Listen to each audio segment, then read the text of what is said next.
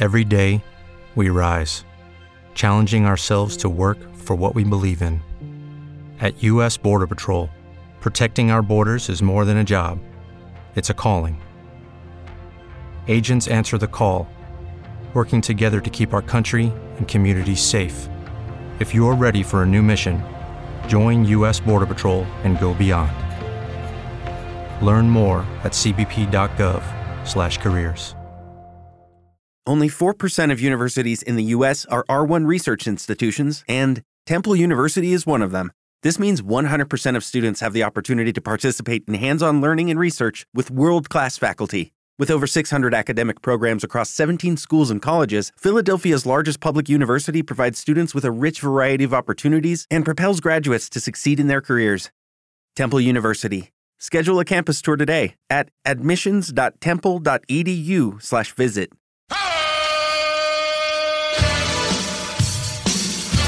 Hello, everybody, and welcome once again to Prime Time with Hacksaw Jim Duggan and me, Sean Mooney.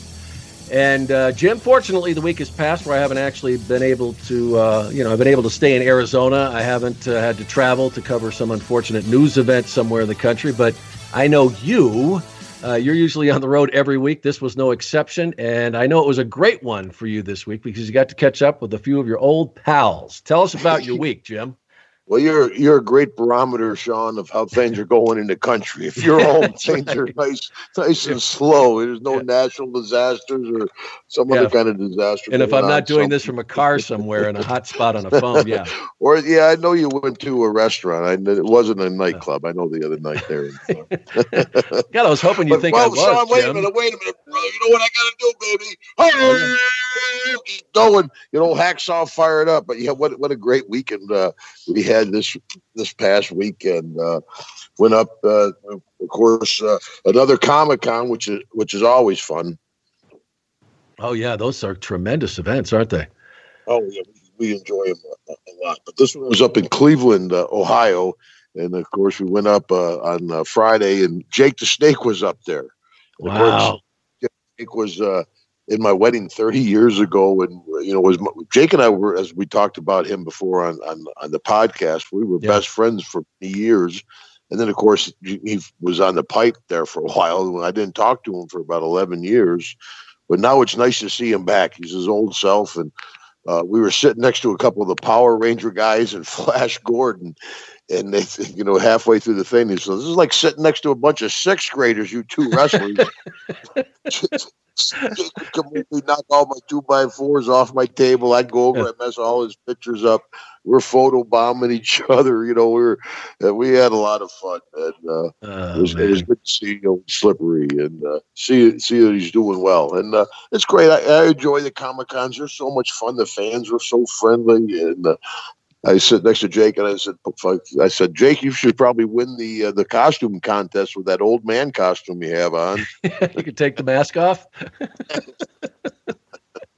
so we had a lot of give and take, and it was oh, it was man. Lot. Jim, I wish somebody would have just, you know, I wish they should have just locked down a camera somewhere and just let it roll because I'm sure that was entertainment uh, that everybody would have loved to watch seeing you two acting together we're pretty off the hook there, you know. Uh, yeah. So folks have to go to the uh, uh, Twitter to find them and Facebook. But yeah, we, we did have some fun on camera too, because uh, you know Jake and I we go we go way back. At least we get each other's humor if nobody else gets it. Right? we thought yeah. we were funny. hey, that's all you need though. As long as yeah. as long as you guys get it. Yeah, we right, right. And of course, this weekend I'm heading up to uh, Marlborough, Massachusetts, just outside of Boston and this is a, a, a great big uh, Comic Con up there. They're going to have all kinds of uh, movie stars. I think uh, like Lee Majors is there. Uh, Mick Foley's going to be there, so it'd be good to see Mick. I hadn't seen him since WrestleMania. Now, what uh, event is this? Uh, it's a, a Comic Con up. In, it's called the SuperCon uh-huh. in Marlborough, Massachusetts, which is about 35, 40 miles east of Boston, or excuse me, west of Boston and uh, so it's a it's a it's a big con. Uh, I think Demolition's going to be there too. So it's like old home week for the boys. We all get to visit and have fun. Wow. Well, I'm glad that you make uh, time for the fans, but I know that you could probably just sit all day and just uh, you know go back and forth with these guys like you did with Jake. Uh, moving on though, with and backing up a little bit. Uh, we're I think we're still on the track here.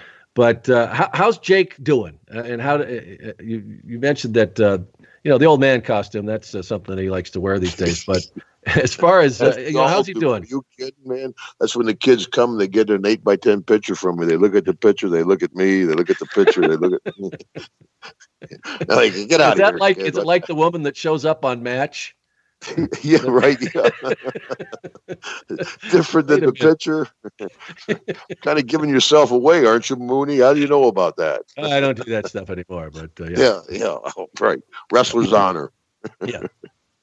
Happily married. No, he was, he was doing he yeah, I know buddy art, buddy. He was uh yeah, it was good to see. We had a lot of fun, man. And of course, there was some, uh, I don't know if she was an adult porno star or something. And of course, she kept coming over to the table and she was hanging out of her shirt and stuff. And anyway, the same guy that took uh, Jake to the airport, you know, she gave his autograph pictures. I mean, it, it's kind of sober you up, if I you know what I mean. They were. Yeah. Did you actually bring that home, Jim? well, that Deborah was with me, man. She was. Okay. She been around she knows the deal. But anyway, so Jake, uh, he goes to the airport before I do. When I get home, I, am unpacking my bag. I had left my bag in the car. There's all her autograph pictures all, in my bag. so he got he got the last one on the way out of on this I'm surprised that there weren't a few other items. Uh, if you know, referencing Frenchie Martin. We're trying to keep this a family show. Yeah, yeah. But that that's fantastic going through uh, the airport. You don't want to pull a sheiky. yeah. uh, I don't imagine Jake brings a, a, a, a, Damien or anything to these events anymore. Is he done with the snakes? Oh no, I, I sign a bunch of one foot two by fours, and he has his whole thing of garden snakes he gives out to people. Uh, really? no. Uh, that's you know what that'd be a great promotion. yeah. little little cobras. Over him? Are you kidding? Just have have a snake. Ah! I don't know, Jim. I really think you're onto something. I think that you need to uh, text him on that one. It's just yeah. just an idea. I'm just throwing it out there. Gardener snakes. Well, you know what we're talking. We're, we're thinking about it. Uh, WrestleMania this year. You know they always have so much stuff going on down at WrestleMania. Jake and I are going to uh, get a ballroom at one of the hotels and do our stand-up shows together uh, down there. So uh, have some fun and uh, hopefully make some money down there at WrestleMania weekend in New Orleans this year. Well, uh, that is a, a, date to put on the calendar, folks, and we will, of course, keep you up to date as we draw closer and closer to that. It's hard when, when we're together. It's harder to tell stories about each other. Can't tell the biggest lies. yeah, uh, that, right. And, and, what did you say that? Uh, what was the description that uh, Jake was hustler and you were? What What is it that they described? yeah, well, yeah, Jake was. Yeah, we did the stand up in Nashville. You, yeah couple years ago, the, the, newspaper said Jake was hustler, Duggan was Disney. yeah, Disney. But I mean, Jake. I mean, I know he's a tremendous storyteller. If you were on the WWE Network and they have that story time, I mean, he tells great stories. But is that what he does, or is he funny when he's on stage? Does he tell well, jokes? He, he tells he tells wrestling stories. But Jake, you know, I mean, we're sitting there. We take you know people get group pictures with the two of us, and he gives everybody the bird. Yeah. Yeah. And every picture he's giving the guy the finger. I'm like slippery, you know. And people would walk by, he's like, "Ah, keep going," you know. and I'm like, "Hey, how you doing, buddy? How's it going today? Good to well, see, see, you." Like wrestling. That's yeah, but that's your stick. That's his stick. So you that's know, you wouldn't stick, you wouldn't yeah. get away with it. No, no, I can't believe he gets away with it sometimes. he, he draws mustaches on the kids with those sharps. You know, I'm like, God, brother. You know, the when the people get home, they're scraping their kid's face trying to get the, the dead Jake Roberts. Yeah, the kid's like, no, no, I want to wear it forever. That's that's great. Well, I'm so glad that uh, you know you two buds got back together again. I know it, it doesn't happen very often, but I, I imagine, and that's like they say, Jim. You know, they talk about you know who your good friends are, and they're the ones that you may not see them for years. And the second you you sit next to each other, you see each other, and it's like it was yesterday. And I imagine that's what it's like with you two.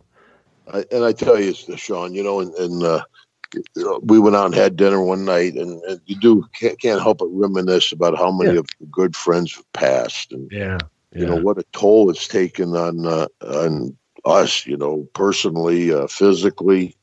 You know, of course, yeah. Jake, he's he's got two new hips and new knee. I'm like uh, Jake. I still come in the original packaging. That's right. I got all my own body parts. Got them all. Yeah. I got a knee coming, but I'm putting it off. Yeah, that's fantastic, uh, folks. I know we got off the track once again, but that's what we imagine that, Sean. on prime time with Hacksaw Jim Duggan that and Sean. probably the name off the tracks. yeah, yeah. that's an, that's another podcast. So no kidding. Uh, T-shirt uh, will sell more. yeah. But uh, getting back on here again, though, um, we got a lot of feedback on last week's episode on the most infamous traffic stop in the history of professional wrestling. You know, I wasn't going to let us move on without mentioning it another time, right, Jim?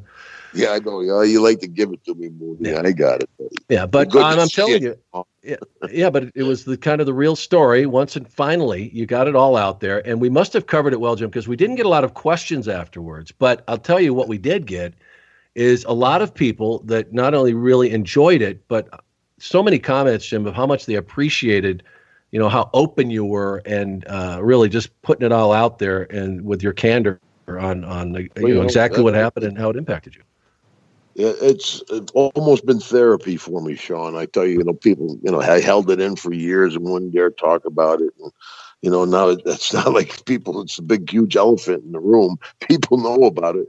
So, you know, once I started to, to realize that and just started sharing the whole story, it, I don't know, it made it easier, made it more acceptable, I guess, to me. Yeah. But I hope that our listeners will spread the word because, you know, this story's been out there for decades. And as you even mentioned, how much misinformation was out there. I wasn't arrested for drunk driving. Right. right. No, there wasn't a DUI. You were, you were uh, basically, uh, uh, I should say, cited for having an open container. Uh, back then, they really didn't do the breathalyzer. You didn't weren't breathalyzed. You didn't do walk a line. So you know it was a great opportunity to really straighten out some of the information that had just been out there. And I, as I was going to say to our listeners out there, if anybody wants to really know the whole story, uh, start to finish on that, I tell them it's uh, you know episode 17 of Prime Time with Hacksaw Jim Duggan and Sean Mooney. Uh, uh Hacksaw and the Iron Sheik, and that that's all you will really need to know because we covered covered it all. And uh, it, but it, it, it didn't bother me at all, Sean. You dredging up probably the darkest part of my life and the rear. No, not at all. Thanks, buddy. but uh, you, are welcome for the therapy, and I know that I've helped you move yeah, that's, Yeah, that's, there we go. That's, that's a good wrestler way. Turn it around. Yeah, thanks for the therapy. Yeah. See, I know how to work. I know how to work this. Yeah, you've been in the business, brother. Yeah, you yeah. ain't kidding. You never lose it, like uh, riding a bike. Yeah. But you fall down with it still, though. What were we uh, okay. talking about the beginning of all this? Yes. Off the tracks. Yeah, well, that's that's uh, but that's the best part. I love that part, and it's going to happen. You know what? I'm telling you right now. You're listening. It's going to happen probably several times uh, as we continue on today, as we get to our main event. No, and uh, again, wrestler's honor. Yeah, uh, okay. Oxymoron there. What you call me? Was that Rex Tillerson? No, we're not getting it involved. Oh, wow. No, I didn't. I didn't go there, and if people know who, uh, don't get know, political, man. We said something about kneeling right. down, man. I got. Oh, no kidding. Okay, but that was that was just uh, a reference. Don't no kneel down during the anthem. yes. All right, that's another email. I'm not sorry. All right, let, us let's, let's get what on to the main event. About anyway, Mooney, What, well, what are we supposed to talk about? I got an gonna, idea we're going to get to the main event now that uh, we've wanted to do for a while uh, with the with the podcast. The ding ding ding it was the main event, buddy. Give oh yeah, I got my dwell here still. Oh, that was a bad. there, there we go. Ah, like the main event. Bowl, we need Howard brother. Finkel. yeah, that sounds like a candy bowl with Hulk a bunch Hogan. Of that was pretty good, uh, Howard Finkel, wasn't it? Kind yeah, Howard. Yeah, Howard uh, did a hell of a job announcing in the ring, huh? He yeah. to me, he is the one and only. Uh, yeah, I know there's been other announcers, and I love Justin Roberts. I'm good friends with him, but uh, Justin, good guy. I like him. Yeah, he wrote a nice book too. Yes, he did, and it's out there. Uh, uh well, you know, and so. it's an interesting take on on the business uh, as we side off the tracks here again. But yeah, it, it is. It's a it's a it's a good read. Um, but to me, Howard was was the announcer, and I, I, worked very closely with him in the event center. But um, on to the main event. Let's talk about Hogan. Yes, it was kind of the, the center, the focus of really that period of time that I was there for most of it, uh, was the phenomenon known as Hulkamania. And uh, God, how it affected uh, not just the WWF, but the entire uh, professional wrestling world. Uh, I mean, absolutely. There's no question about that. Yeah, and uh, uh, I mean, you know, everybody's got an opinion about the best ever and anything, but in my book, uh, Hogan is the pinnacle of professional wrestling. That second uh, tier of, you know, maybe Ric Flair and The Rock and guys like that, and the third tier of uh, uh, Stone Cold and Jake and that group. But I tell you, I, I think Hogan is head and shoulders the, the marquee guy of all of professional wrestling. He, he's the one that took it mainstream uh, like him or hate the guy. I mean, uh, say your prayers, take your vitamins. Hogan's Hogan. Every day, we rise, challenging ourselves to work for what we believe in. At U.S. Border Patrol, protecting our borders is more than a job, it's a calling. Agents answer the call, working together to keep our country and communities safe. If you're ready for a new mission, join U.S. Border Patrol and go beyond. Learn more at cbp.gov/careers. Hello, it is Ryan, and we could all use an extra bright spot in our day, couldn't we? Just to make up for things like sitting in traffic, doing the dishes, counting your steps, you know, all the mundane stuff. That is why I'm such a big fan of Chumba Casino. Chumba Casino has all your favorite social casino style games that you can play for free anytime, anywhere with daily bonuses. That should brighten your day a little. Actually, a lot. So sign up now at ChumbaCasino.com. That's ChumbaCasino.com. No purchase necessary. VGW. Void were prohibited by law. See terms and conditions. 18 plus. Yeah, absolutely. And uh, and you mentioned that, and to me, it, it's it's reminiscent of other professional sports where you have you know professional baseball players that uh, look at people that uh, really set the stage that uh, these guys stand on their shoulders today, and Hulk Hogan is definitely that guy to me in professional wrestling. And as you know, as always, I love to I do the, the, my homework on this stuff, and I know there's a lot of information here you may have already heard, but I like to set the stage uh, to give you the uh, the, the backstories and uh, and all the uh, other information. And uh, Terry Gene Bollea was uh, born August 11th, 1953, and he's of course better known by his ring name as we know him, Hulk Hogan. his father was Pietro or Peter Bollea, and uh, he was a, uh, a, construction foreman, and his his mom uh, was a homemaker and dance teacher. His mom uh, Ruth, and uh, he grew up. They moved to, to, Port Tampa, Florida. So you know he he obviously loved Florida. He spent uh, his life really living there, besides traveling the world. And I don't know if you do this, Jim, but he was said to be a pretty good baseball pitcher. Um, I don't know how long he pitched, and there's you know legend out there that he was actually scouted by professional teams. But you could imagine that he, he you see him that he had to be a pretty good athlete back then. But uh, one of his biggest love was music, and he, music, yeah, yeah. Remember uh, playing the guitar and uh, played the fretless uh, bass, and uh, you know, growing up, played in a bunch of bands, uh, started uh, formed and played in bands all over Tampa. And um, apparently, the, the the way it went is that he was playing in a in a, I believe a, a bar there called the Ruckus or a band called the Ruckus, and the Briscoe brothers saw him there, and here he was. You know, he's already six seven. Uh, he didn't weigh what he did uh, at his peak, but you could imagine they looked at him uh, and being from where they came from, uh, Jack and Gerald Briscoe said, "Man, I, I think that this guy might have something to him." And they approached him, and um, it took a while, but uh, soon after that, though, uh, once they did convince him that they got him in a gym and started having him train with uh, Hiro Matsuda. Do you did you ever hear that name? Oh yeah, uh, of course. great, great uh, trainer of many professional wrestlers down there in the Tampa area, I yeah, believe. Right? Yeah. Was, yeah. Yeah. And of course, yeah, I didn't know that's how the how Hogan got into the business. I didn't know the Briscoes found him, but yeah, he is he's much bigger than folks think he is. You know, they said he's six seven. He's legit six seven, and uh, you know he's one of the most recognizable people ever. I mean, I've walked through the airport with Cena and guys like that, and you know, people as they go by might know him, but when Hogan goes through the airport, it's like yeah. it's Hulk Hogan. Yeah, it's Hogan.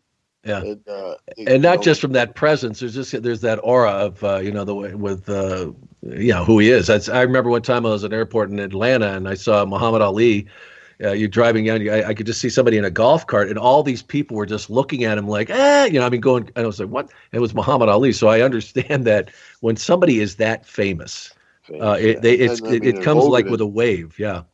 Much more recognizable than Ali. Ali, you know, I mean, is a good sized guy, but Hogan, you know, six seven with that handlebar mustache. He has a do rag on. A lot of times on airplanes, I never seen it before. I've, I've been with Hulkster, and I get along with the big guy. He gets more bad press than anybody I know, but I've known him from thirty plus years. He's he's wow. been a stand up guy the times I've known him. But uh, I've been on planes with him where they, you know, when they pull up to the gate, instead of him getting off and going down the jetway, they take him down. They put him in a car and drive him to the other gate in a car uh, over across the uh, taxiways instead of even yeah. instead of even taking him through the uh, airport on a golf cart. He causes so much trouble. Wow! I always yeah. joke people are excited to see me. They're like, "Hey, there's Hacksaw! Hey, hey!" And the Hulksters behind me, they pie face me. Get out of the way! Get out of the way! Get the hell out of the way! well, he actually he actually started uh, wrestling in in uh, in 1977, and with a group. This was I think that the Briscoe brothers were connected to Championship Wrestling from Florida, CWF. I don't know if you ever heard of that organization, uh, Jim, but for me, yeah, yeah. And um, now a lot of people know that that uh, Brutus the Barber Beefcake is a is a close friend of of Hulk Hogan's. But I don't know if people realize just how close and how long they had known each other, because right when he had started wrestling, they had already they were already friends. And Ed Leslie, who's we know as Brutus Beefcake, uh, he came to Cocoa Beach where uh, Hogan was uh, running a gym there, uh, I guess, with uh, there, and he teamed up with him, and they started, you know uh, I'm going to just call him Brutus. I'm not going to call him uh, Ed Leslie. So it's you know Brutus was already working out and had a pretty good build, and that's what got uh, apparently Hogan uh, getting the Hulkster going, and and uh, they started to team up and became a tag team, and they called themselves the Boulder Brothers. wow. Oh, yeah. So it was Terry and Ed Boulder were the names that they went by, and uh, they went to Alabama, where um, they uh, started really to get some uh, notice. And uh, not long after that's when the NWA took notice of them with uh, Jarrett. You know, Jerry Jarrett saw them and offered them, I believe, like eight hundred dollars a week to come and work for them. And I don't think they were making much at all at the before that. So uh, I, I imagine that was a pretty big jump. But uh, I never knew that that's where he really started in the ring, and that he was already with with Brutus Beefcake. I, I knew that you know we remember early on that uh, Brutus was around, uh, just kind of hanging out with him before he really got into the WWF. Did uh, did you know that they those two go that far back, Jim? I had heard that they were friends before they got into wrestling, but I didn't know the whole story at all. And you know, Hogan got a lot of heat over the years for taking care of Beefer. You know, uh, yeah. everybody was said, you know, he was. Yeah, yeah, none of that goes on in wrestling at all, does it?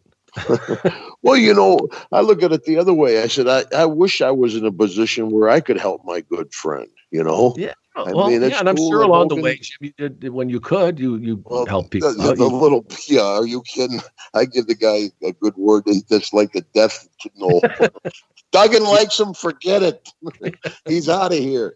Yeah, but, but uh, that's kind of how it works, though. I mean, a lot of it, like you've mentioned on many occasions during these uh, podcasts about how you know someone would tell you and they would uh, there's you ought to come down to this territory and they would put in a word for you and that's how you got in in some cases yeah, right exactly. i mean it just works yeah. but uh, hogan took it to a different level i mean oh, yeah. like Ma, you know, macho did with lanny down in wcw i mean they had so much clout they could kind of bring somebody else in and keep him on the card and keep him and Beefer was a good talent on his own. I mean, that, that, that was a great gimmick. You know, Brutus the Barber Beefcake cutting the people's hair, strutting and cutting, and plus he looked the gimmick. He was he was in great shape. And of course, he was with Hogan when he had the horrible uh, parasail accident down there that almost yeah, killed yeah. We'll talk about that. Yeah, that was uh, that was something.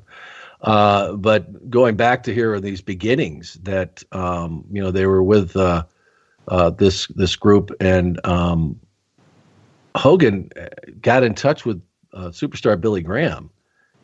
which you could you can see similarities, and you know that uh, Jesse was obviously a big fan of of uh, Billy Graham, but uh, I didn't realize that that that uh, that Hulkster had a connection to superstar Billy Graham, and he uh, was able to you know get him really started back then. And you know he, he probably picked up a few things not just for wrestling wise, but uh, you know strutting and cutting with that uh, uh, Right. from Well, from the superstar. I mean, yeah, he, he he was doing the gimmick before Hulkster. Really, you know, he had the body and the whole the posing and stuff. And, Yeah.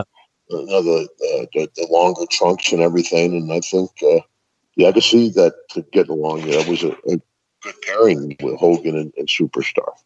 Yeah.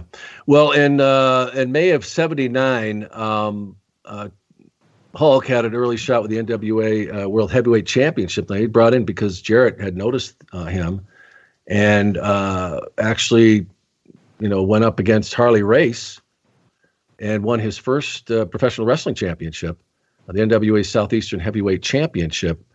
Um, I, you know, I, I always wonder with some of these people what people saw in the beginning. To me, that's fascinating.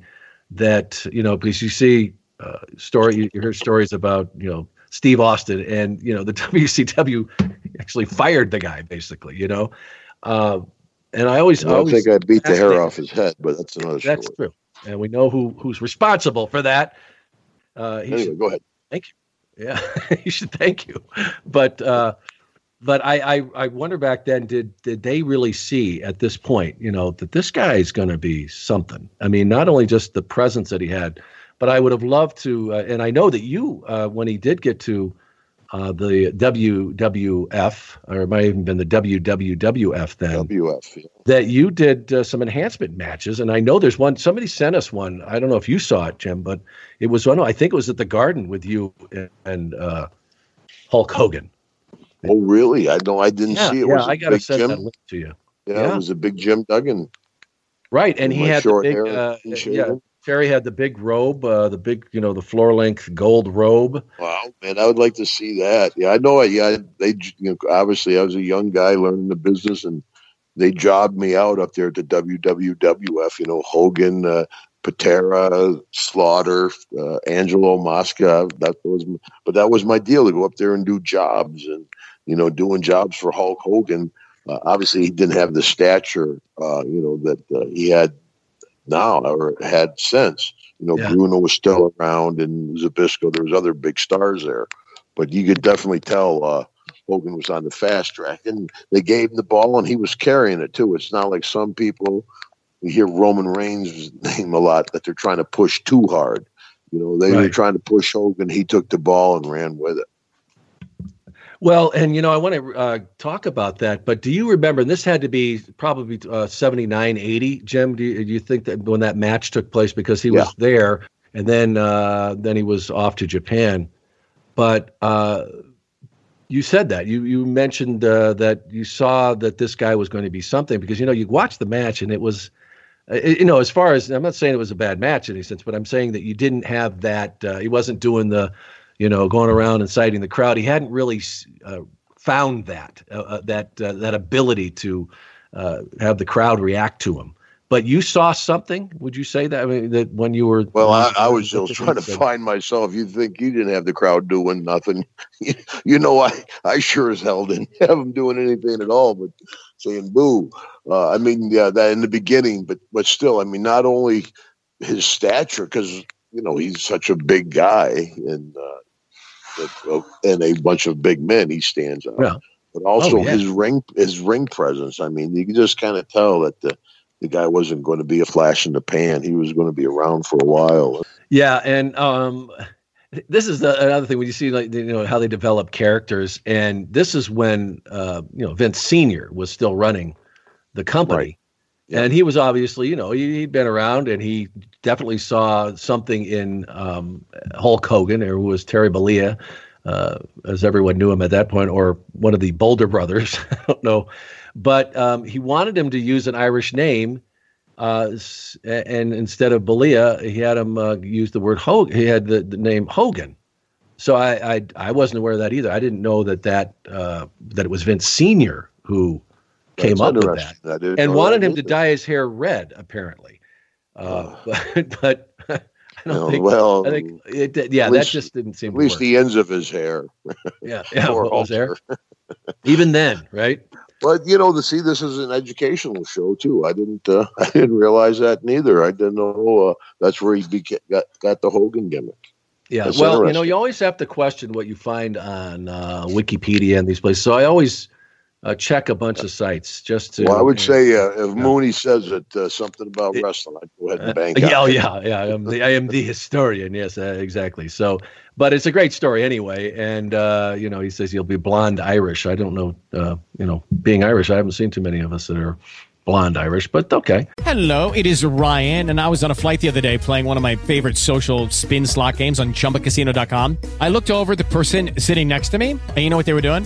They were also playing Chumba Casino. Coincidence? I think not. Everybody's loving having fun with it. Chumba Casino is home to hundreds of casino style games that you can play for free anytime, anywhere, even at 30,000 feet. So sign up now at chumbacasino.com to claim your free welcome bonus. That's chumbacasino.com and live the Chumba life. No purchase necessary. VGW Group. Void were prohibited by law. See terms and conditions. 18 plus. Hey guys, it is Ryan. I'm not sure if you know this about me, but I'm a bit of a fun fanatic when I can. I like to work, but I like fun too. It's a thing. And now the truth is out there. I can tell you about my favorite place to have fun Chumba Casino. They have hundreds of social casino style games to choose from, with new games released each week. You can play for free anytime, anywhere. And each day brings a new chance to collect daily bonuses. So join me in the fun. Sign up now at chumbacasino.com. No purchase necessary. VGW Group. Void were prohibited by law. See terms and conditions. 18 plus. Uh, but uh, at that time, uh, Bob ba- Backlund was was the big guy, Right. and um, I, you know that's that's uh, considering where I when I came in, uh, that is amazing to me. That and not and please, I'm not saying that he wasn't uh, you know the superstar that he was, whatever, but it, it just shows you the level that Hulk Hogan would take that type of ring presence and become that kind of person, uh, you know, personality in the world of professional wrestling. When you look back at there, and and Backlund was huge. He was, and he didn't want to lose the the title to uh, to Terry. Um, so uh, that when when uh, we'll get into that more about you know I his don't first think too many guys are excited about losing the title Yeah, well, anybody, right? no, no, exactly. I wouldn't But know. I never had to drop a title. It's okay. You Yeah, did uh, you I did pretty well. You pre- did pretty damn well, Duggan.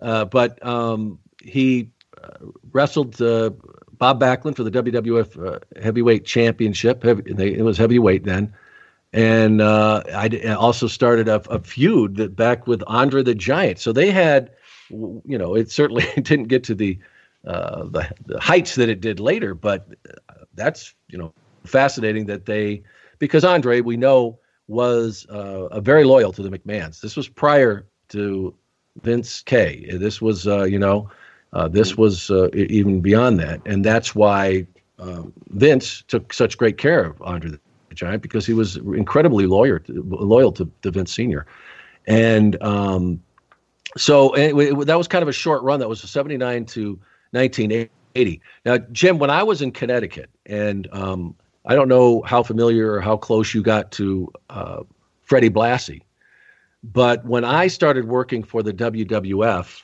in uh, '88, uh, you know, Freddie was really no longer uh, doing no, certainly no longer in the ring, and he would do occasional manager stuff here and there. But really, he became an ambassador for the WWF and he lived in uh, Scarsdale, uh, which in New York, which was close to Connecticut, and so uh, he was, uh, you know, around for events, and and I lived in Connecticut, so I would go and do a lot of these charity events, and and Freddie would do a bunch too, and I got to know him really well. We uh, he became a really very close friend of mine, and you know, every Christmas he would dress up as Santa, and they'd put him in a helicopter and uh, yeah, they, they would fly him in, and he would do go down to the pier in New York and give all these toys away to kids. But he is just was a fascinating man. I, uh, I I don't know. Did you ever get to spend any time with Freddie? And we I know we're going off the rails here, folks, but I'll bring you back on and I'll tell you why. But did you get to spend any time with with the classy Freddie Blassie?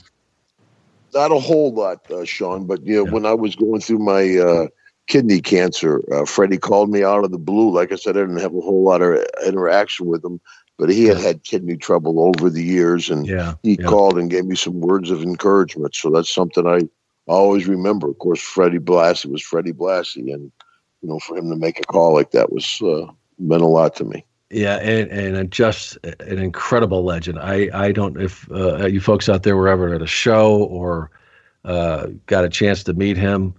Uh, I really hope you got to spend a little time with him. Just a, a a really great person. And um, we used to go to all these charity events together. And Freddie, uh, th- because of the result of his years of pounding and the, and what and the bumps he took, I think eh, pretty much every bone and every connected part of his body, every joint was fused. I mean, he really had a tough time moving around.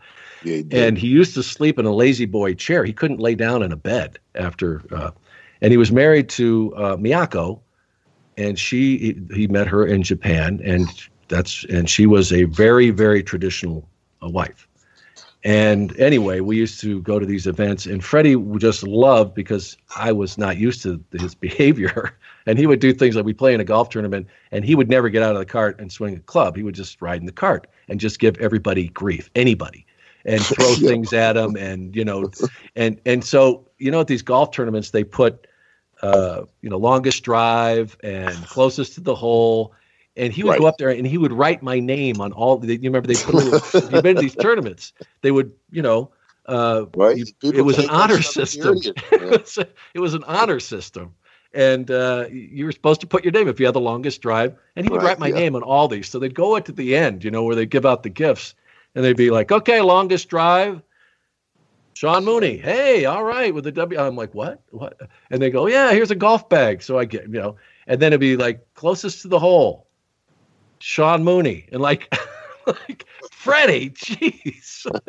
and I would, you know, I have to, I'd be giving it back. I'm like, what the heck? Anyway, Yeah. so uh, I- I'm sorry I got off the tracks, but I Freddie was just so much fun, and and people saw him as you know such a heel, and he is a he's a podcast on his own. One day I I, I, I definitely got to do one with uh, on the life of Freddie Blassie. But the reason I wanted to talk about Freddie is because at this point in Hulk's career, um, he was, you know, they were bringing him along, but he did not have nothing. You know, there's nothing near what he would become and his presence in the ring. And he went to Japan, and uh, you know, the, I'm sure you've heard the stories how you know over there he was. They called him Ichiban, which was which means number one. And but anyway, Freddie would tell me these stories because Freddie went over on a couple of these tours with him because they wanted to, you know, Freddie would talk and do the whole thing. And Freddie had wrestled over there for years, and they were scared to death of him, the Japanese people. And uh, he would, you know, file his teeth, and they just could, couldn't get enough of him. well, you imagine when they brought this six foot seven behemoth Hulk Hogan there. But uh, as I said, he was nowhere near uh, become the person, you know, as far as being able to work a crowd. And that was Freddie's job to teach him this. And this was kind of a playground for him to learn how to to do this with people. I think he learned a great deal over there. One of the stories that Freddie told me, he said they went to a, you know, they were at the uh, one of these uh, arenas, and he d- did a match or whatever, and uh, Freddie tells him, you know, go, you know, because he was a heel, and they, they had him uh, as a heel over there, and so you got to go over and you threaten the crowd. He goes, grab a chair. And he said, you know, so he says, Terry grabs a chair and throws it into the crowd and like takes out two guys with the chair. And Freddie's like, I said grab the chair. I didn't say throw it at him.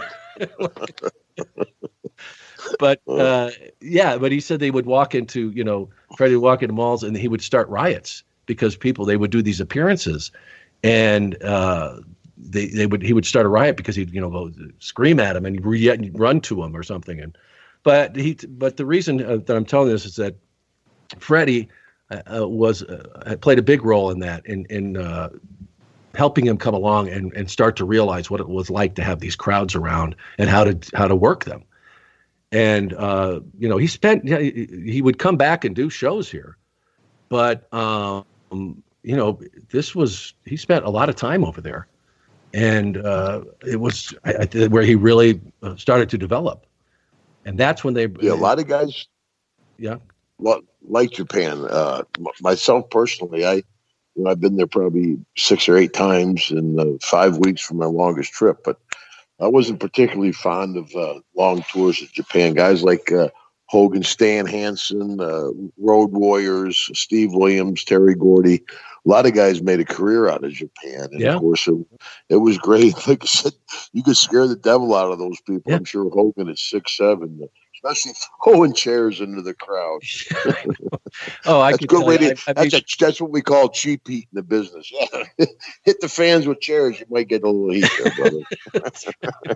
but Jim, really, I could tell you some stories with Freddie. I mean, I, I mean, just you, you, you'd be on the floor. That he, oh my God, that guy knew how to work, work a crowd, and he would say anything to anybody. him to go over there with Freddie. You know, I mean, Yeah.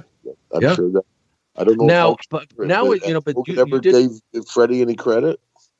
Yeah, I, I don't I, I don't know. I never really heard. I I but I know that uh, you know, and this is all coming from Freddie. Okay, so but, you know, because wasn't even Hulk over and. I, yeah, the Hulkster and I were not. It wasn't. Uh, you know, we weren't calling each other every night. So, uh, but uh, I, I I have to tell you, I just loved hearing the stories. And you you mentioned you bring it up, uh, being over there in Japan. Uh, you know, you could say you could scare the devil out of these people, but um, where they uh, people have talked about how they don't react in, in the crowd like it would seem like a dead house. Uh, uh, what were the crowds like over there? Well, Because they're so such a reserved people. I, I, very reserved. Well, especially you know me. I go over there. I stomp around the ring. I got my two by four. I got my flag. I stomp around. I get over there. I go to the ropes. I look at everybody. Give a big oh. Yeah. Nothing. nothing. Nothing. they just look at me. Next time we try the other side, it's even deader. You know, you do a good move, they clap politely. I mean, it was a you know a, a different type atmosphere over there. That's for sure. They were a reserve crowd and guys. I mean, people like Brody. He'd be swinging that chain. He'd wade into the crowd. I mean, they'd be it'd be like a riot of people just stampede, Yeah. just trying to get away from him. You know. Yeah, but they loved it. Uh, They I- loved I- it. And oh, Stan Hansen would be glaring at people. You know, it'd be nothing but a lawsuit in America. The Japanese are like, "Hey, lawyers waiting outside the building. you kid, right?" Dewey, Now, Dickham, and Howe. changed, they might be Yes, uh, with- yeah, I'm with I'm with Dewey, Dickham, and Howe. Here you go. There's my card. Just make sure you right. You never want to clothesline any of the guys missing fingers over there. You know, No. that's that's a sign of the mob. You know, they messed Yeah, up with yeah. the mob. They chop off their fingers. You. See a lot of fingerless cats at the show. Wrestling Yeah. fan, no thumbs up. Yeah, we're going out. Nope, that's It's okay. I'm good. Did he flip you me? Did he just flip me off? No, he can't. Just can't. All right. So so anyway, uh, but but I have to imagine it's it's a pretty good uh, stage. It's uh, for a, a Oh, good it's great. I mean, too. Yeah, the you know. Tokyo Dome and you know 60, 70,000 people jammed into Wow. Tokyo. Yeah. But of course, also you do this. You know, Japan is a much bigger country than folks think, and they're all different islands. And Yeah. it's plane, trains, and automobiles and ferries. I mean, you have to take all kinds of modes of transportation from one island to another. Sometimes you're on these big ocean-going ferries for ten hours. You know, waves are coming. It's uh, and and you're you know you're glad to see a McDonald's when you're in a small town. You're like, thank God a McDonald's. give, give me the Seven Big Macs. Yeah, no, you get the McSquid. It's delicious. Yeah, but I think that uh, I, that Terry really uh, enjoyed being over there, uh, and he Yeah, was he was loved it. huge. And I think you know I even thought that he I I, I you know uh, that he had met somebody there or something and had a you know, but really had given thought to maybe staying over there and, and making a career over there. And yeah, so uh, obviously it was, uh, and I, I I would think lucrative. I think we talked about that before. The guys that do make careers over there, uh, you know, Brody, Stan Hansen, uh, Dr. Death Steve Williams, it's hard to get booked over here after you spend most of your time in Japan because people aren't, don't see you over here. They don't get exposed to you over here. And uh, so it's when you come back, you know, even just trying to get back under with the company or back doing indie indie shows, you know, you're a big star in Japan, but uh, people don't know you over here. Wow, and that that's interesting. It's kind of like baseball. You know, baseball players would go over and play in Japan and try and come back, and uh, Yeah. get the Yeah. bigs here. Uh, that that's really But they, they paid well in Japan. I mean, there was you know they, they, that was the deal. They pay you very good, But uh, boy, and they put you up, right? Didn't they? Didn't they bill at you? They Oh yeah, you stayed nice like Keio Plaza Hotel. I mean, in downtown Tokyo, and it, it was kind of you know New Japan, All Japan were the two main companies back there, and Antonio Inoki and Giant Baba were the bosses. And it wasn't the WWF type level, but still there'd be people at all the hotels, and we travel by buses most of the time, and they have the buses all painted up New Japan Pro Wrestling. So you know the fans would always follow the buses and stuff. wow. And uh, you know, they had it was a nice way to travel. They had all the different kinds of beer and stuff on the bus, and they had movies and you know VCRs and stuff. So a lot of guys enjoyed it, but uh, it, it just wasn't for me. Yeah, Oh, but I was or just not to make a career out of it. Yeah, and I was gonna, yeah, I wanted to bring that up. That um, how would you compare that to uh, when the WWF started getting to that level? And I know it's a foreign country. There's probably you know there's drawbacks between just the culture and the language, but was it on that that same level as far as uh, being so popular with the people there? It was very it that big? Sumo wrestling's their number one sport uh, over there, and of, course, that's totally different than us.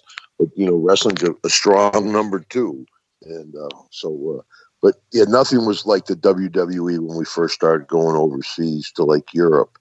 I mean, it was you know not Beatlemania, but it was close. There was hundreds of people at the airport and at the hotel, and Wow. motorcycle escorts for the buses and you know just uh, a lot of security at the hotel because i think the buildup of the wwf finally coming to europe was so because that was totally new for them I, I'm, I'm sure the reception is, is good even when i was with wwe the reception was great over in uh, the uk and the rest of europe Did But, they uh, did they have the same? Uh, was television as big?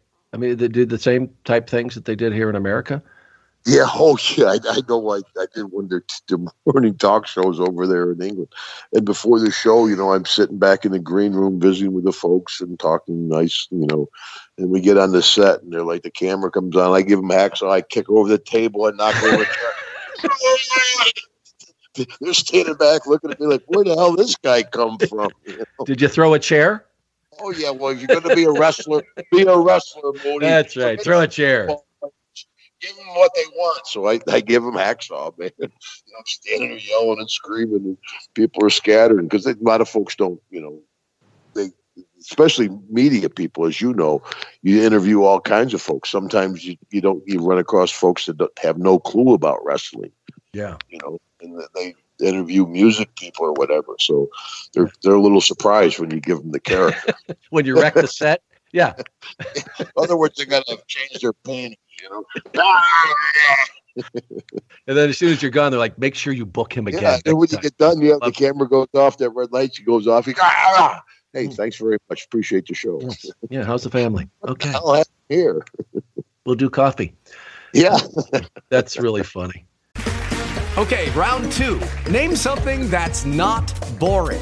A laundry? Ooh, a book club. Computer solitaire, huh?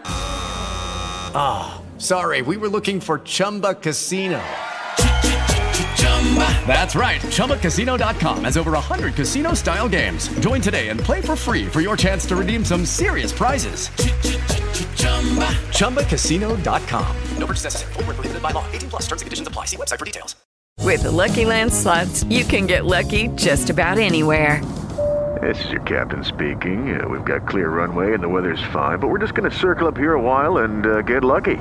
No, no, nothing like that. It's just these cash prizes add up quick. So I suggest you sit back, keep your tray table upright, and start getting lucky. Play for free at LuckyLandSlots.com. Are you feeling lucky? No purchase necessary. Void where prohibited by law. 18 plus terms and conditions apply. See website for details.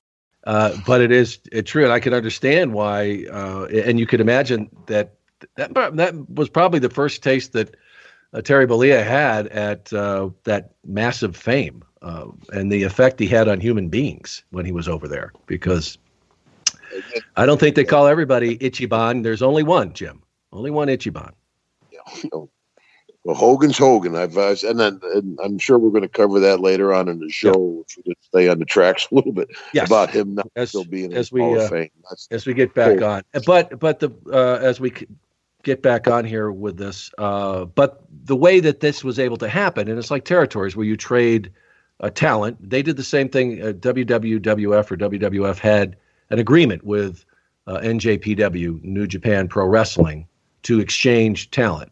Right. Um, right. Is that isn't that the way it worked? I don't know. I don't remember them bringing a lot of guys yeah. over here.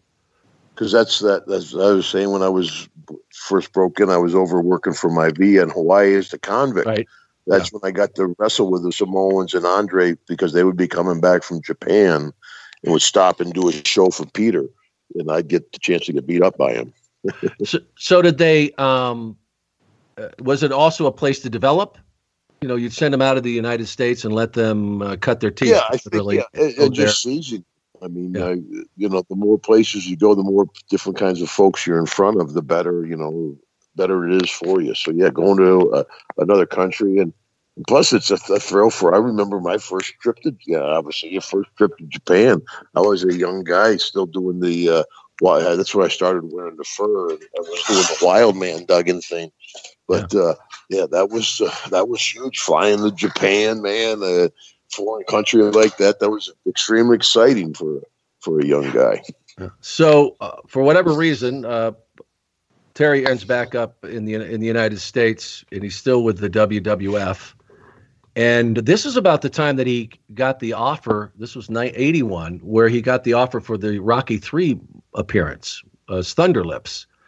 And a lot of people say, "Oh, I don't. It wasn't that early." Well, the movie came out later, but uh, uh, Hulk Hogan and Terry mentions that, that no, they the shot that scene. Rocky, wasn't it? Wasn't that the original? No, it was Rocky. It was it was Rocky Three. That he Okay, was I'll, I'll take your word for it, Mooney. Yeah. Well, remember the first one was just Adrian. You know, it was uh, that was that. Yeah, you're right. Yeah, you got me, buddy. You're so right. um, anyway, uh, don't apparently question Vince, Mooney.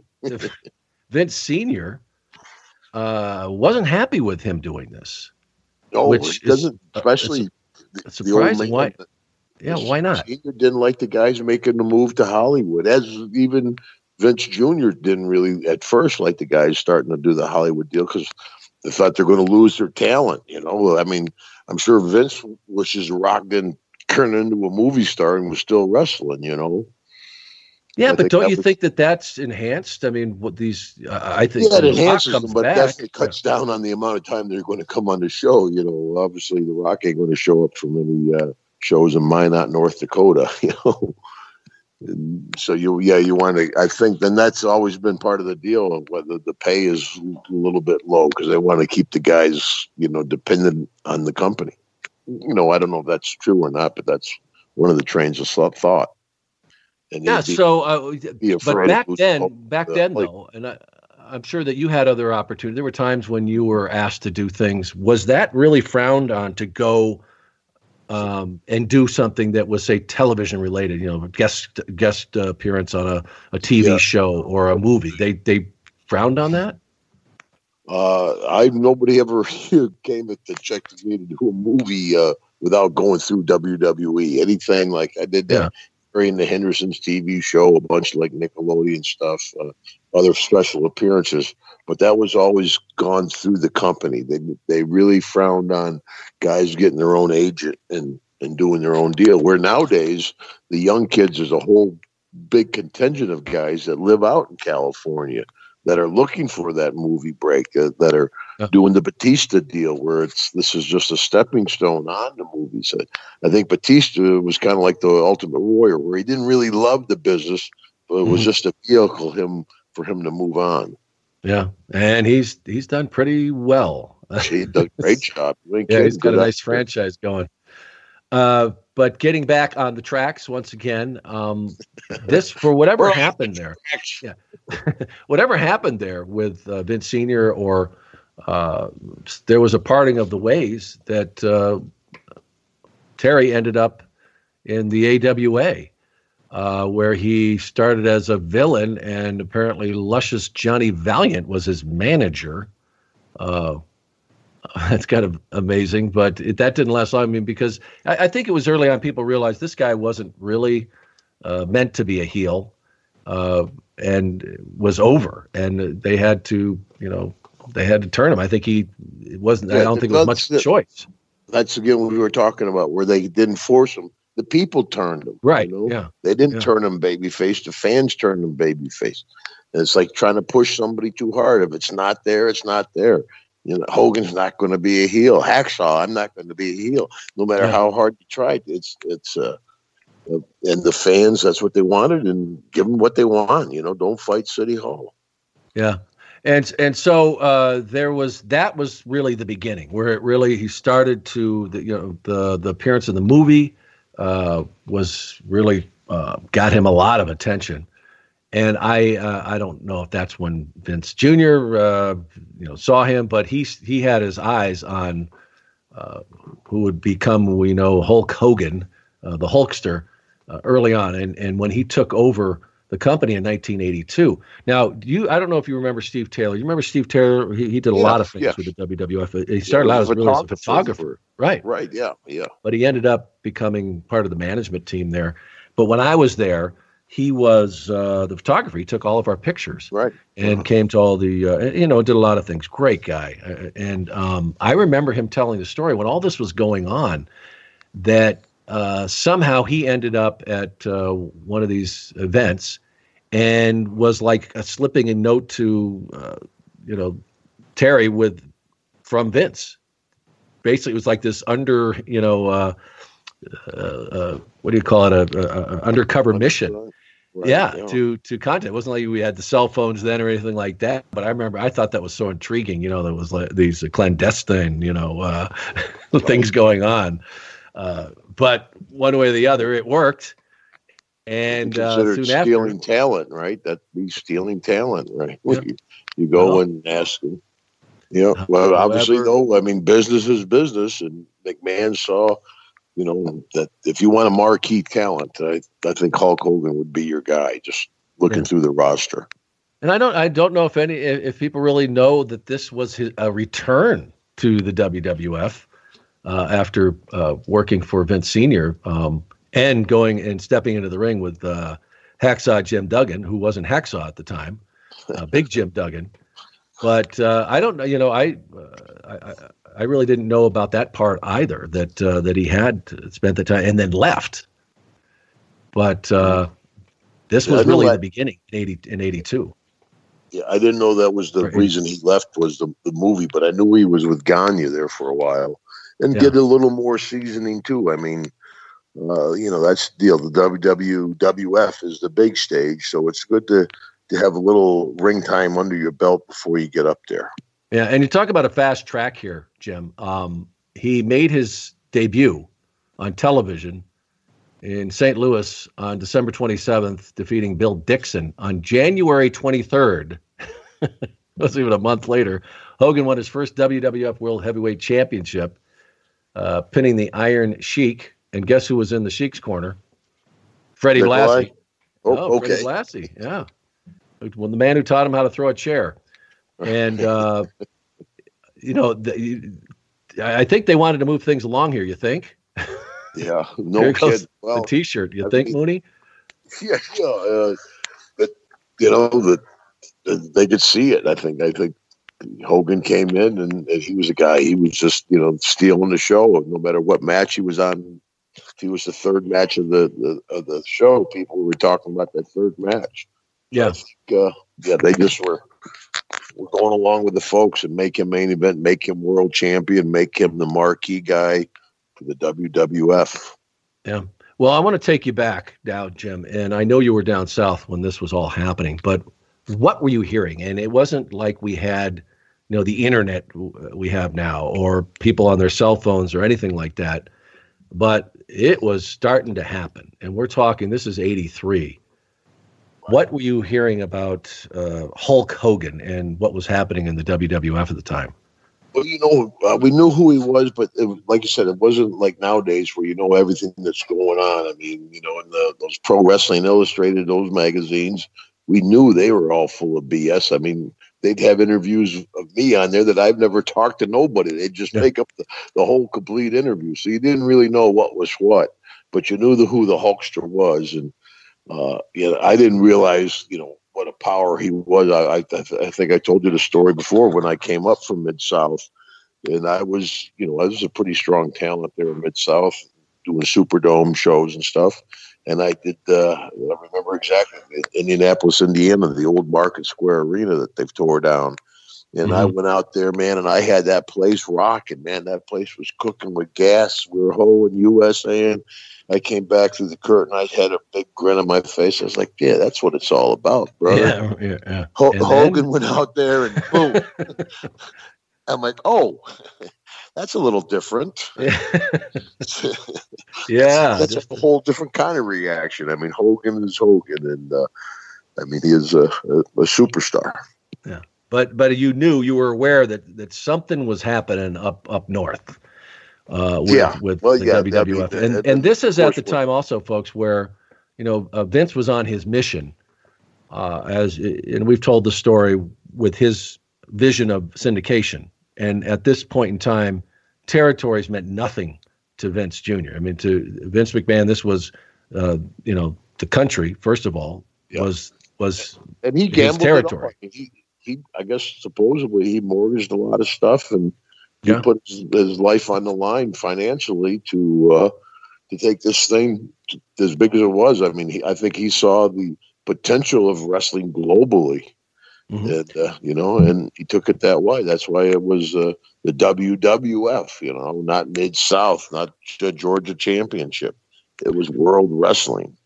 Right, and he saw the the way that, that he could could spread his product was by uh, syndication.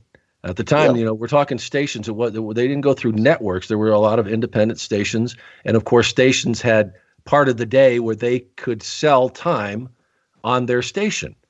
And when Vince McMahon first did this, he was paying them to put his product on the air.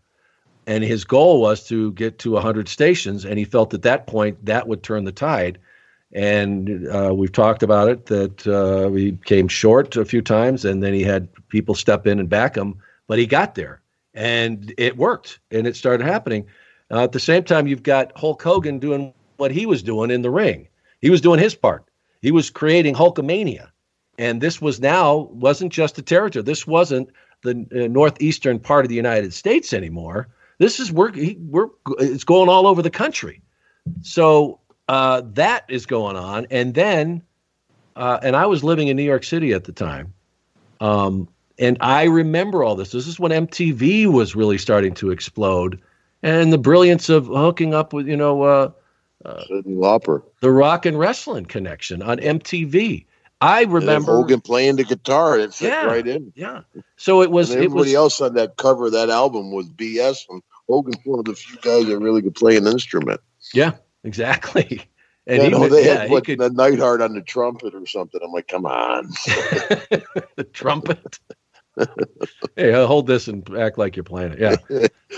But you know, I don't know if it was the brilliance of marketing. They sit down and, and say, "We do this, we do this, we do that," uh, or it just came together uh, as this beautiful storm because it was just swelling. And I remember the buzz in New York City about this with MTV and the rock and wrestling and when Vince mortgaged the house for WrestleMania one, and you remember you telling the story about how all these other uh, territories, the guys heading those territories, going, going, yeah, yeah, he's going to put on a big show and he's done.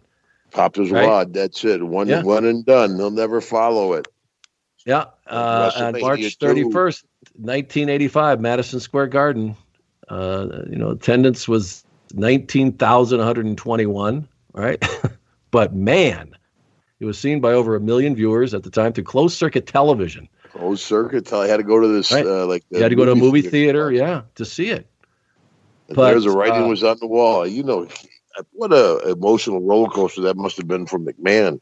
Like you said, though, trying to get the 100 TV stations and having all his money mortgaged out, laying it all on the line, and mm-hmm. wondering what's going to and have so much dependent of a group of guys that aren't the most uh, dependable guys in the world. Uh, but it obviously worked out for him. It is Ryan here, and I have a question for you. What do you do when you win?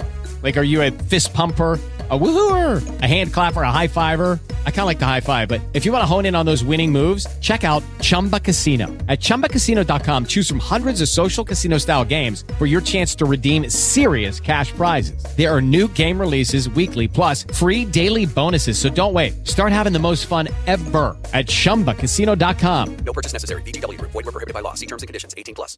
With the Lucky Land slots, you can get lucky just about anywhere. This is your captain speaking. Uh, we've got clear runway and the weather's fine, but we're just going to circle up here a while and uh, get lucky.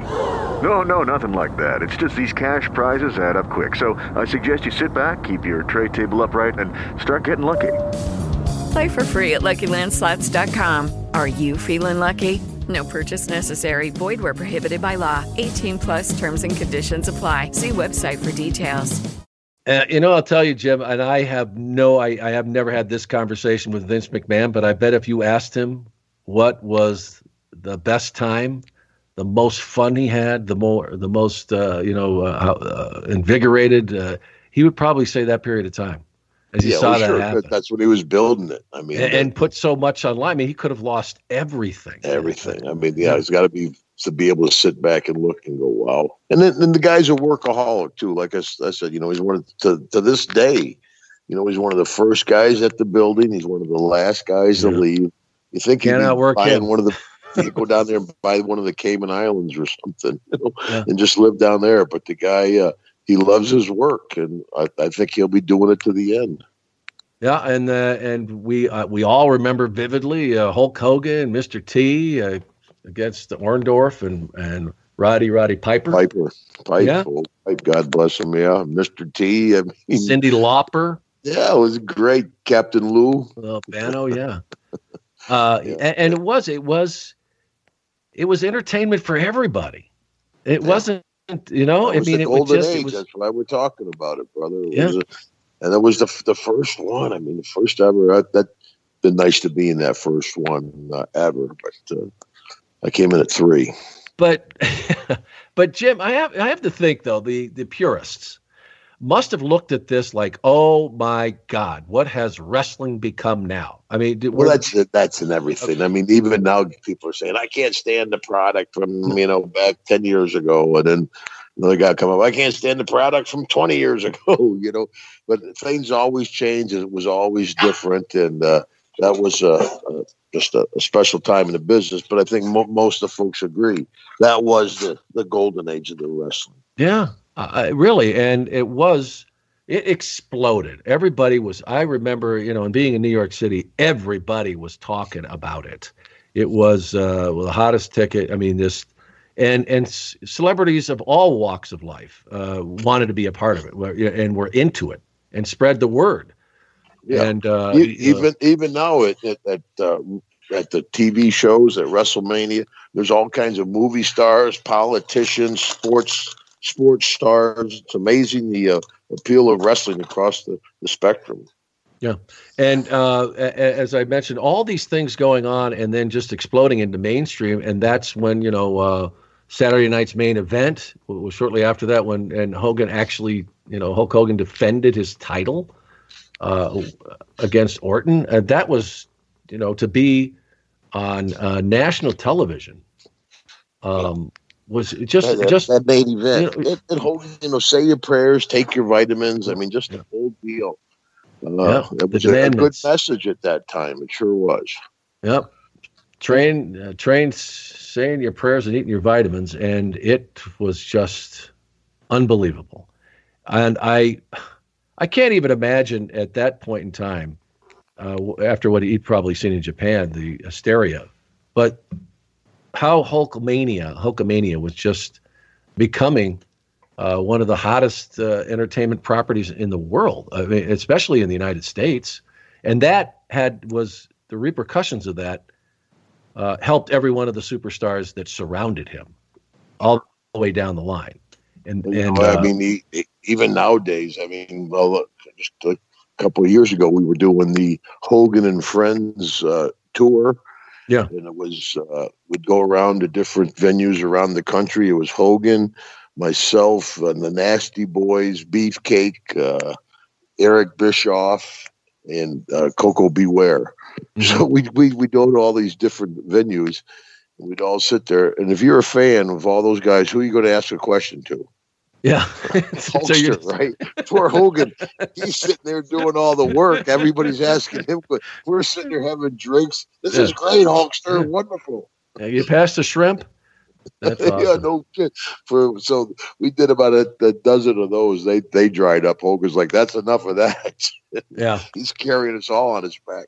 But you know, I, I, I did one of those with him in uh, New Mexico. We were flying out like about six o'clock in the morning. So we, you know, it was late night and everything. We finally got to the airport about five, and we're we're standing there, and people again are like, "It's Hulk Hogan," and they would all come around the right. guy, and he's standing there with his bag. He's got his sunglasses on. And people wouldn't ask, would just uh, circle around him and just start taking pictures. Hey, sign this, sign. And finally, I said, "Hey, folks, you know, give the guy a break." Yeah. And How about Hulk's just like, hey, or, you know, yeah, I- I mean, you know, and manners. Hulk's like, hey, it, he, Hulk's like, hey, it's okay, hacker. I mean, you know, it's all right. And I'm like, you know, we all work to get to that point to be that recognizable, to Yes. be that big of a star.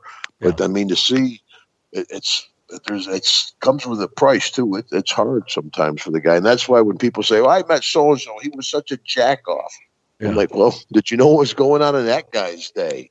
Yeah. You know, it might have been a bad day for him too. I mean, Too, yeah. don't judge folks on, on one meeting, but Hogan in general. I mean, he's, he's been a uh, he's been a good friend of mine for, for years. I had a gym in Florida, uh, Hacksaw Duggan's Muscle and Fitness.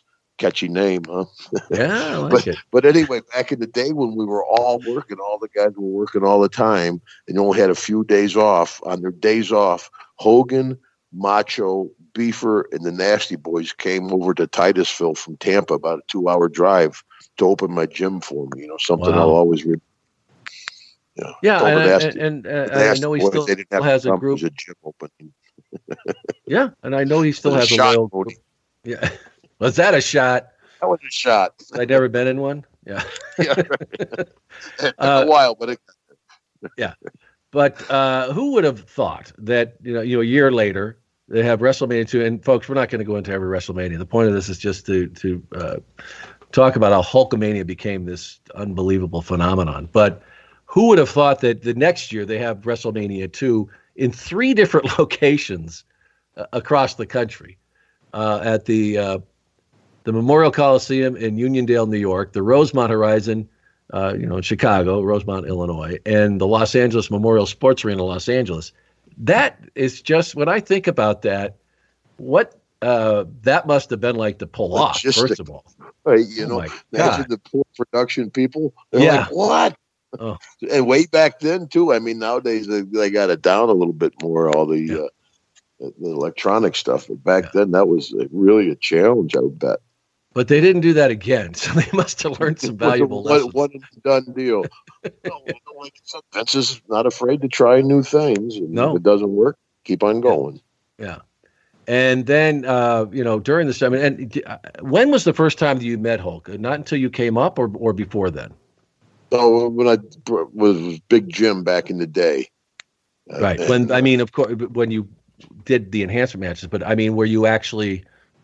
Uh, Did I talk to him? Yeah, yeah. Even, yeah, even or- or- when I first Hogan was Hogan. Yeah, I, Yeah. you know, me and Jake, uh, we would do our deal and go out and do our thing. That's like I didn't really get to know Piper that well until Legend House because, Yeah. you know, even though you're all in the same dressing room, you say hello to everybody. Everybody paired off with their own group and uh, did their own thing. And uh, you know, Hogan and uh, and Beefer, of course, uh, they were at a different level doing their Yeah. own deal. It's like Wow. nowadays, I mean, a lot of the all the top guys have buses. I mean, they even got to be more isolated. You know, at least in the old days, we'd drive together. Now everybody's got their own personal bus out there. yeah, and a lot of them have their own rooms once they get in the arena too.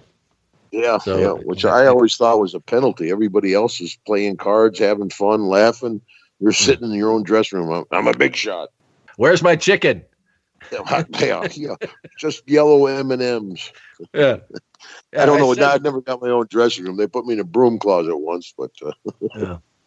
But uh, moving along to, to 87, though, and uh, this is still prior to my arrival in the WWF, but this is when uh, you you were in the house.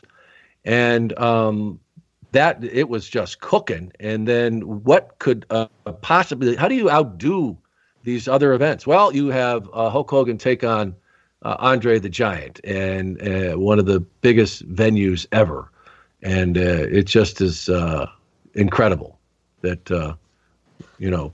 Tell us about that first when when you came up and and you had to see Jim. I mean, like you say, you hear about it, you hear about it, but we didn't have the coverage. And I don't know if you got a chance to watch the you know the shows on the weekends or whatever, but how eye opening was that when you arrived and saw what was happening with the WWF? You know, even though uh, we talked about how well Mid South was doing down there, to come up to New York, it was intimidating. I mean, yeah, and just to do the Madison Square Garden, Nassau County Coliseum, you know, like Rosemont Horizon. I mean, this historic buildings and stuff like that, and of course you know, just getting there in the old days. Forget GPSs. You'd fly into a town, you'd get the rent a car map, try to find your way to an arena. I mean, it was uh, it was intimidating to come up to the WWF, uh, but uh, it felt good though. It was good to be uh, in New York. You know, if, if I can make it there, I can make it anywhere. And you know, you like I said, if you're going to come up to the WWF, you better have a little bit of a chip on your shoulder. You better have a little bit of confidence. If not, you're going to get ate up and spit out. Yeah. It is Ryan here, and I have a question for you. What do you do when you win?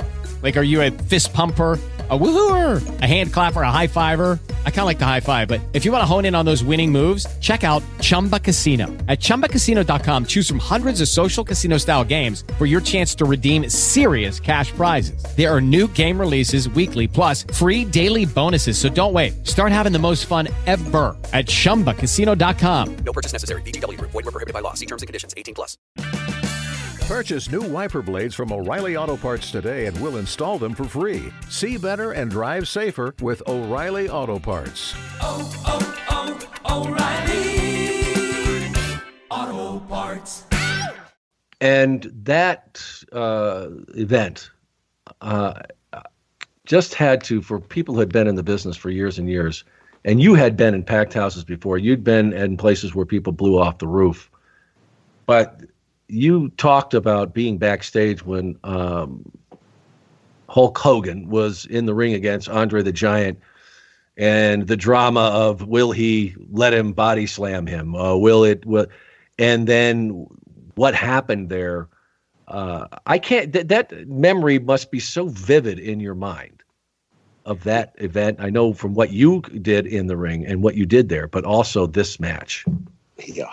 I think I, I, was just so excited, so pumped to be part of the show, you know, coming up and being a big part of the show, a relatively newcomer. I knew they were kind of pushing me hard, but I also knew, you know, that uh, nobody knew if Andre was going to go up for Hulkster or not. You know, the whole deal was for Hogan to slam Andre. And I don't think they knew till they were in the ring till Hogan actually went down to go up, to get Andre to go up that Andre was going to go up for sure. I mean, the, the, the, legend has it before they went through the curtain, Vince Hogan and Andre were standing there, and the, um, Vince said, uh, "Andre, going to go up, all right, uh, brother?" And Andre, ah. you know, yeah. then uh, yeah, so nobody knew. So everybody's waiting to see, of course, if Andre would go up. Even if yeah, he does go up, also... still, what a powerhouse to get the man up. I mean, oh the guy God, helps, he gives you a boost.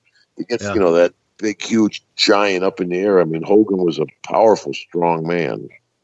But considering the size of Andre, even with help, that can't be could not yeah, have been I mean, an easy task. And it was a great slam. It was a great slam. It was a great slam. Yeah. Are you kidding? I mean, it was a super slam. The slam Andre the Giant, and uh, you know that just added to, to Hogan's mystique. Uh, you know, Hogan was the only man ever to slam Andre the Giant.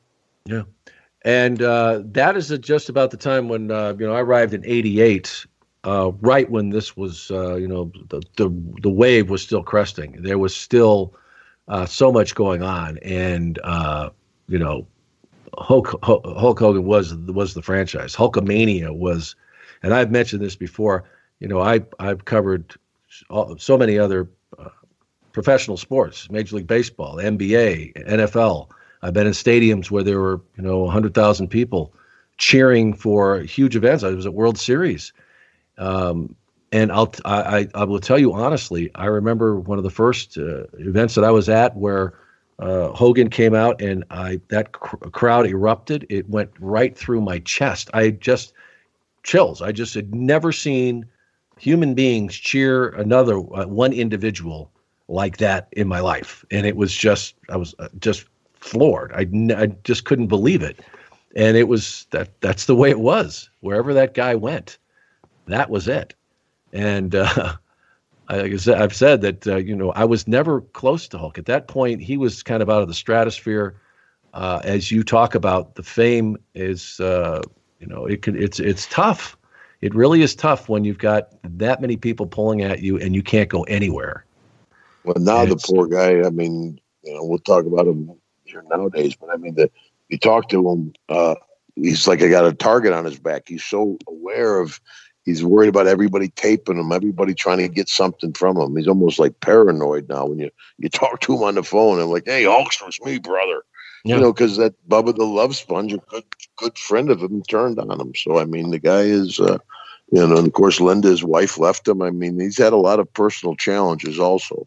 Yeah, and it's uh, yeah, it's it's it's uh, very jaded life of people like who do you trust and and uh, so I told you like the first time I met him, and he told me not to not to unpack, you know, like so. But uh, he was always great. I, you know, whenever we did interviews and I did have conversations with him, it's just I, I was never close, and I'm not going to sit in a chair here and say, you know, oh yeah, because we just weren't. But but he was never. We never had an incident. He was always great with interviews. I think he respected what I did. We we you know we did how many hundreds of interviews together. together. Right. Yeah. Yeah. yeah. But but I but I don't fault it. I think maybe if I would have been there earlier and before all this happened, it may have been different because Gene, you know, he was Gene's, you know, very close to Gene. And to this day, he's a different guy too. He, he's yes. involved as, as, we all have. I mean, you know, he was yeah. kind of a dick, you know, a pain in the butt back in the day, you know, as we all probably were. But, uh, you know, he's changed now. And I, I think he's, he's at peace with his life now. I mean, he's happy his daughter Brooke's doing well. Nick, you know, nothing. He got so much heat over the deal with his boy got in the accident years ago. Yeah, yeah. And crippled that other guy and the kid uh, Nick. You know, it was a young guy. The kid was a screw up, and the and Nick is in jail, and, and Hogan talks to him on the phone, and the, the news media goes crazy. Hulk Hogan, and Hogan's like, "Hey, wait a minute, it's my son." Yeah. I'm not going to crap on my boy, even though the boy screwed up and did all this horrible thing. Hogan stuck by his boy during this whole horrible thing, and people blistered him for it. And stay and say, hey, well, there's a stand up guy. He's standing next to his kid, even though his kid messed up. The guy's doing, I think, which was the right thing to stand up and stand up for his boy, even though his boy made the mistake. I mean, and then yeah. when the divorce went down, Nick ended up with Linda and went against Hogan. So, I mean, yeah. bit him on the butt. But I, I guess it's all patched up now. Yeah, I don't know if you've ever watched that documentary. Um, I think it's Finding Hulk Hogan, or but but on A and E, and uh, boy, I mean, he was very candid about that whole situation. This was before, you know, the latest, uh, you know, the settlement and everything with Gawker and all. This was before all that incident was made public, but it was during that period when uh, you know uh, after the divorce and all that, and yeah, uh, some a lot of dark times there, but uh, at this point in time. And like I said, when I arrived there in '88, and um, this is when, and, and, this is what really stands out to me and will forever. That because it was a period that I was working there was that was I think that when Randy Savage and we talked about Randy Savage, but I think that uh, Randy Savage played a huge role in uh, continuing to to keep that that Hulkamania rolling and I don't know if he gets enough credit for that. May you know maybe a lot of uh, fans do, but I think that was a huge component of that with with that whole the mega powers and the and the and the angle they ran between Liz, Randy yeah. and Liz uh, was awesome. I mean that, and we've talked before, Jim, about how you were able to develop these storylines. These one this went on for you know a year. I mean it was. Uh, you know that whole thing and, and different other longer you know with these uh, different connections but man, I mean, that was just uh, an awesome run between those two. And I and me and you know, it doesn't happen all the time uh, when you even have two tremendous performers. These right, yeah, these two together just, was it was great. It's a good. It was a good matchup. Like I said, it doesn't always happen. No matter you know, sometimes you can put two really good talents in there together. They just don't mesh well. But Yeah. that whole deal with uh, Macho and uh, and Hulkster, and then throw Liz in the mix. That that even carried on backstage a little bit because Macho was so you know crazy about Liz, so possessive of Liz. I mean, when they did, uh, I think it was uh, SummerSlam or Survivor Series where they pulled Liz's skirt off. Yeah, I mean, yeah, yeah. Macho was so upset when they did the deal with uh, when uh, they pulled Liz's skirt off at, at that show. He had a fit over that. I mean, he was uh, so possessive of Liz. The uh, angle, you know, like was close to home, was true to life. Yeah. it was there. Yeah, and and but really though it was uh, it was just awesome though. I I mean, and, and like I said, I'm probably a little jaded here because I was I got to be somewhat a part of it and the whole thing and the, the way it went down. But uh, th- those were uh, just unbelievable years. It was and it was good for everybody. And I I recall uh, an early lesson I learned on bef- uh, early on when I got there about the the respect the boys have for each other. It was an old school, and I remember we'd go and do the Boston show, and we'd do the Garden uh, in New York, and um, when the guys would come into the room, into the locker room, everybody would be sitting around, and you would go to every single guy and shake their hand. The significance of that is, you know, not only the respect, but how appreciative you are because this guy's helping you put food on the table. And those house shows, which is what you guys at the time made your was your hay. Uh, and was, butter, yeah. and, and when Hulk Hogan was on that card, you guys were going to make some money. Yeah. Yeah, Hogan, that was the A team, you know, because remember they had uh, a lot of times they were running three towns a night, A, B, and C. And uh, if you wanted to be on that, uh, it'd be better to be down the card and be on the A team than uh, be semi main on the C team. You'd make more bread. So Yeah. uh, you always wanted to be with uh, wherever Hulkster was. Yeah, and he did, and he and that's another reason that I credit with him for what he did for professional wrestling during that period of time. He made a lot of people a lot of money. Uh, a lot of those superstars that were uh, uh, gifted Yeah, and enough of course, to, make, to be on yeah, those and- rosters. and Yeah. the guys that worked with them, I mean, uh, that's what you know. Being a babyface, you missed out working that top angle with Hulkster. I mean, Big Boss Man and and Kamala and guys like that that got a chance to work with uh, with uh, Hogan on top. I mean, that's where they they made the big money. I mean, imagine doing Hogan at a, a Mania or another big pay per view. I mean, that's where the the big payoffs were. Yeah, but that, that that really stands out to me that period of time. But then you, this is about, and then uh, around we're talking of WrestleMania six and uh, you know, uh, 1990. Um, you know, we saw the, the the Ultimate Warrior really start to uh, explode on the scene, and um, I don't know. Remember thinking back then, is this the next guy? Uh, did you think that, Jim? That he was uh, hope they were hoping that he would be the next Hulk Hogan. Uh, that that wave was starting to uh, settle. Well, I think it, they're always looking for the next big thing, you know. And uh, I, but I, I think it'd be it's going to be I don't know if the Warrior or anybody else could really fill uh, Hogan's shoes, you know. I mean, uh, Hulk, Hulkster was Hulkster, and but you know also the big business is bigger than anyone. I remember them saying, you know, the, there'll never be another Bruno Sammartino, and boom, there was a Hulkster. There'll never be another Hulkster, boom, there was a Rock. There'll never Yeah. be another Rock, Right. boom, there's John Cena. I mean, the business is bigger than any one talent. But in, in my humble opinion, uh, Hogan is the guy. I mean, he's the uh, he's the pinnacle of wrestling.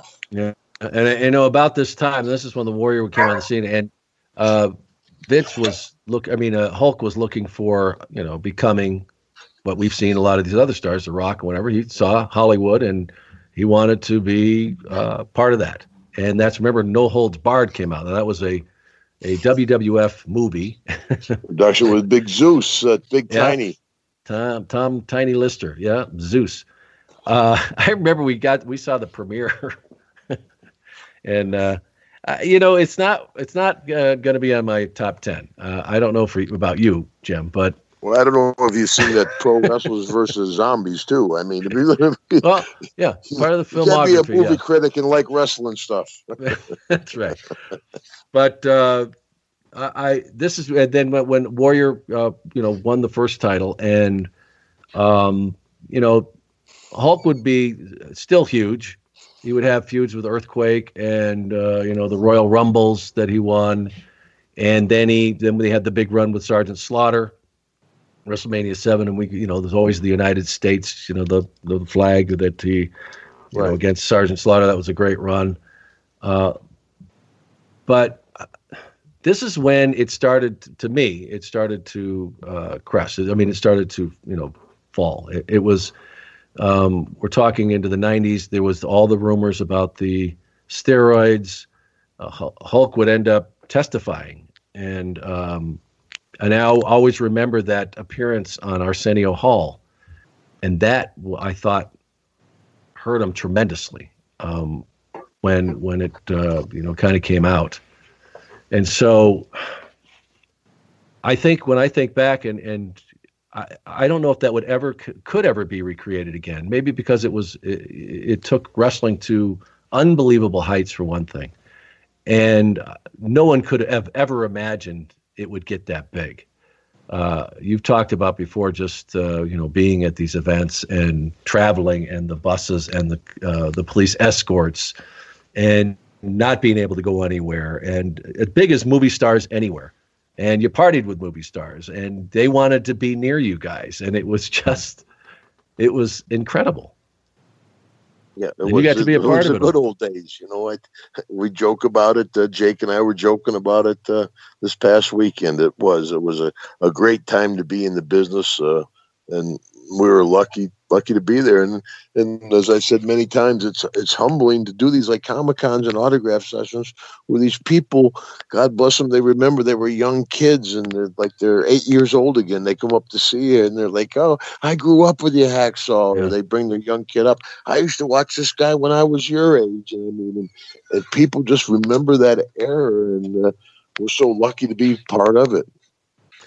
Yeah, and when uh, he went down to uh, the WCW, and there is, you know, uh, many stories that he was lured there by Bischoff, and uh, I, I don't think that it was anything to do with the case. I think that, uh, you know, with all of what was going on with the trial, I think that, uh, you know. Um, Vince wanted him out of there to let things cool down. I don't think he ever thought he would really be out of the WWF. I don't know, but um, I'm sure when he they, left they there, paid him a boatload of money to get him down there at WCW. yeah, I think I think they seized an opportunity. And was what Yeah. they really did. and that was a good opportunity for him. Yeah, for Hogan, for Hogan. I mean, obviously, it was a good opportunity for a lot of us that made the move down to WCW. And Yeah. It was a good, the whole deal for a good thing for wrestling because that started the whole uh, the contract deal. and I and I think during that you know that period of time, and the uh, he did very well down there. And then the, all, everything with the NWO, and as you talked about, how he saw an opportunity and he ran with it, and we saw what they did. But it was it, it was never the same. It was as I said we, we talked about before with Randy. There was a point where it just turned for me, and I knew that it was never going to be the same again. No, And, but that's um, also started the the Monday Night Wars, which was a whole Yeah. other time in the business. You know. Yeah. Yeah. Eh, well, and exactly, and I'm sh- and uh, Hulk Hogan, Hollywood Hogan, uh, played a big role in that.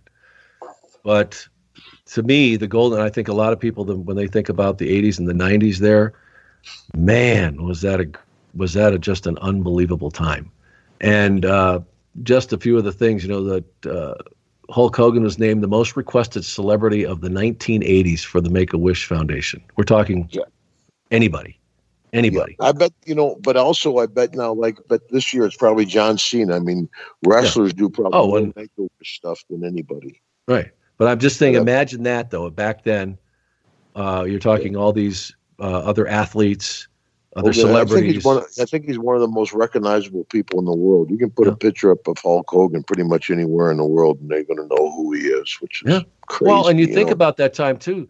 Uh, he was on the covers of, of Sports Illustrated, TV Guide, uh, People Magazine. Uh, he was That's on the Tonight. Show. Yeah, Yeah, and, and, and, his, was- the cartoon. Remember the cartoon? Of course, yeah, yeah. And he was on many covers of magazines all around the world, French magazines over in Great Britain, of course, all through Japan. I mean, yeah. Were you one of the characters on the? Were you on the, one of the characters? No, they, they I didn't make the Hillbilly made it. A lot of folks got me mixed up with Hillbilly. So I said, "Oh yeah, that's me." Yeah. Oh, so he's still getting those checks? Yeah, I, I guess I don't know. Somebody is. I guess. Yeah. But you Uh, know, uh, that's that's one thing. Uh, uh, since we're get, probably getting towards the end of the deal with Yes. with Hulkster, that they took him out of the WWE Hall of Fame. Yeah. How in the world can anybody do that for anything? Not to mention the minor little stuff that they took him out for. I mean, you know, supposedly they taped it at home where he was used the N word and some other derogatory stuff. I'm like, I hope they never tape me at home. Jeez, brother. I'm like blazing saddles. I blast everybody. You know? Well, um, yeah, it is amazing, and then uh, it's also incredible that there's a, a program on the WWE network that where they uh, run down the top 50 uh, impactful wrestlers in history, Uh-huh. and Hulk is like 20 something, and it's like I, I watched that, I'm like, are you kidding me? I mean, really? How can you how can you even uh, Yeah. say that? Well, because to know, me, and we- what they always say with Mount Rushmore or whatever. I mean, they're the the first. Uh, I, I, look, uh, old school. They're the people that uh, you know blazed the trail, but nobody, no one. There is not one single person that, in my mind, that did more. And and Vince McMahon did his part with the the brilliant uh, promotion and the syndication of these programs and the connection with MTV. But it was Hulk Hogan who was pulling that train when he stepped into the ring. And if you didn't have that product, it didn't matter what you were spreading across the country.